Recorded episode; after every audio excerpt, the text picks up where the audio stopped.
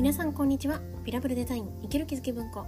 ビラブルデザインとは北鎌倉で個人事業主向けのイメージデザインを行う原田宮船夜行です。そんな私が日々生活する中で思う役に立たないかもしれないけれど止めておきたい心のピンをお届けしています。はい今日は私の心に何が映るのかをもっと価値持ってみてあげようという話をしたいと思います。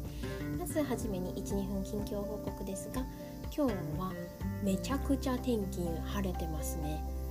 なんか不思議ですけどこう台風のね今お話が出てますがニュース出てますけれどこうやって同じ空つながっているのに今向こうでは台風になっていてここはこんなカンカン照りやってるってまあなんか改めて不思議だなって思ったりそういうものなんだなって思ったりします。でもですね、まあ、ここも一応雨降るって天気には書いてあるんですけどここまで晴れていると天気予報をどうやって見たらいいのかが全然わからないななんて思ったりします。で最近あの聞いている音声で「夢を叶える像」が4が多分出たからなんですけれど私が撮っているオーディオブックで、えー、1が8月中聞き放題プランに入っていて今2が聞き放題プランに入ってるんですよね。いやこんな「夢を叶える像」シリーズ面白いなって思っていてでもともと面白い本だとは思っていたんですけれどこれが音声バージョンになった時にめっちゃ面白いんですよね。もうただのドラマですよ。もう本当に。もうね是非あのオーディオブック撮っていらっしゃる方は「えー、夢を叶えるぞ2」を聞いていただきたいななんて思っています。で台風のことですけど、まあ、あのあっちのね、えっと、奄美とかあとは九州の方に行くっていうことで、まあ、ちょうど奄美にね住んでいる友人がいたので連絡をしてみましたけれど昨日の夜からあの避難所に行っているっていうことだったのであちょっとこう安心したなっていう感じがあります。はい、で、えーと、今日のタイトルはですね実はうんともうこれ音声を取ろうと思った本当に30秒前ぐらいに思いついたことではあるんですけれど、まあ、言葉にできたらなと思います。で今日午前中はですね1時間くらい私の友人の紹介でこれから個人事業的にお仕事をしていきたいなっていう同年代の方のご相談を伺っていました。で、あのまあ、今こうやっていろんなコロナのこともあったりして情勢が変わる中でこれから自分で仕事を始めていこうかなとかもしくは本業を始めるんだけれどもうちょっとこう純度高く自分がしたいっていうことも何か形にしていきたいっていう話があるかと思う。なんかそう思う方も少なくないんじゃないのかなというふうに思っていまして。で、まあ、本当に1時間のお話を聞くような時間でしたけれど少しでも何か力になれたのかななんて思いながら、あ、あのちょっとね今この数分でバイクの修理の方に行ってきてたんですけれどなんかその道中の中で、まあ、この例えばこの1時間の話が何かのこう力になれているとしたらやっぱり私も同じように、うんと、これまでもたくさん先輩方に時間を1時間とか2時間とかいただいてこう積んでこれたものがきっとあるんだろうなっていうふうに思いました。なんかこうやってねもちろん私が先を行ってるってわけじゃないんだけどこの分野においてはじゃあ1年前に個人事業でちょうど3年前に副業で始めていたってことを考えると何かこうお渡しできることがあるのかなとかって思ってこのなんか循環さみたいなのについて考えていました。まあ、という中でですね、えーと、私の心に何が映るのかをもっと価値を持ってあげようってなんだ話なんですけどなんか今日しみじみ思ったことでですね私がこう仕事という感覚ではなく行っていたことっていうものでなんかその素敵だなと思うことをされてる人がいてでその素敵だなと思った、まあ、この場合だったら料理とかなんですけれどその料理についてもうこれは本当にこういう感じっていう私の心に何が映ったっていうのを私は割と言葉にしてそこれがこういうサービスなんじゃないかこういう名前なんじゃないかって名前をつけてイメージをつけてあげることをよくしてたんですよ。でそれが実はね今になってまあ面白いことにその概念っていうことがこう広がっていてなんかねまるでイタリアンっていう言葉のように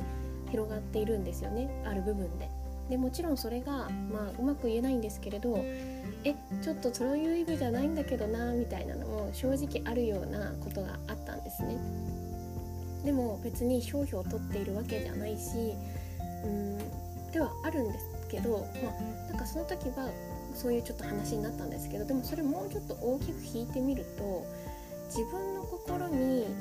どう映ったのかなんか私が何をクリエイトするかっていうよりも誰かがクリエイトした何かっていうものを私の心にどう映ったのかっていうことがすごく価値があることなのかもしれないなって思ったんですよね。でこれは別に私だけじゃなくっていろんな場合に言えるというかじゃあ例えばうん英語の領域であったりするとその英語を学ぶとか英語を知るっていうことは私の心にはどういうものとして映っているのかっていうものを、えーと、価値化することができるんじゃないかっていう。でその時にきっと私はたまたまそういうことをなりわいにしてたからしていたことが、まあ、それを言葉にしてで絵にしてで概念化するあ、まあ、言葉にして絵にして形にして発信をしてたんですよね。でそれがだから概念化してったっていう話なんですけれどうーんなんかねそれでまた一方で思うのが、まあ、こうやってじゃあそれをいい意味で広がった時にその意味とは違った形として受け取られちゃうこともやっぱりある。うーんなんか人を傷つけるっていう領域にはいかないけれどえー、それはその料理ではないんだけどなっていうこれはイタリアンじゃないよみたいなねっていうことって起きたりするんだなって改めて実感したんですよね、まあ、でもそれだけ広がっているっていうことではあると思うんですけどでまたこう同じ時に思ったのが、ま、今年の夏に白州に行ったんですよね。で本当にこの白州の渓流が素晴らしいところでうんなんかこう創業の昨日ねちょうどすっごく食べ物にこだわりを持ってらっしゃる方のところに行って白州の話もしたんですけど本当にあそこの源泉はすごいよねっていう話で、まあ、だからあの私はお水を買う時のあの天然水を選ぶのはやっぱあそこの水源っていうのを見つけている、えーと、サントリーさんのお水がいいんだよねっていうような話をしてたんですよ。であそうなんだなと思ったんですけどだからそれってやっぱ今回私は白州っていうところに行ってもうね本当にその渓流を見てるとこれ動画ピッて撮ってサントリーって入れたくなる気持ちめっちゃわかるなみたいに思ったんですよね。で多分そこに感動した気持ちとか水っていうものが人の源にあるし山のここにある何て言うか水の泡のような水で緑と何て言うか薄い翡翠色のような色がこう当たり前にあるところからの水を届けるっていう思いがあったかもしれないけれど、まあ、そういうものがねどんどんどんどん広がっていく過程の中ではうんなんかペットボトルの水ってどうなのとかなんか違った形で取られることっていうのはきっとあるんだろうなっていうふうに思いました。まあ、でもですね、えー、そう私の心に何が映るのかっていうものをもっと価値を持ってあげるとなんか、まあ、これは自分ごとの話なんですけれどそれ自体に価値を持ってお願いしてくださることもあるだろうし、まあ、他の方にとってもなんか何か新しいものをクリエイトするっていうよりも自分が知っている何かっていうものが自分の心には何どう映ってるのかっていうのを言葉にしてまあ、できれば絵という形にできるとなんか価値があるのかななんていうふうに思いました。今日はそんな話ですね。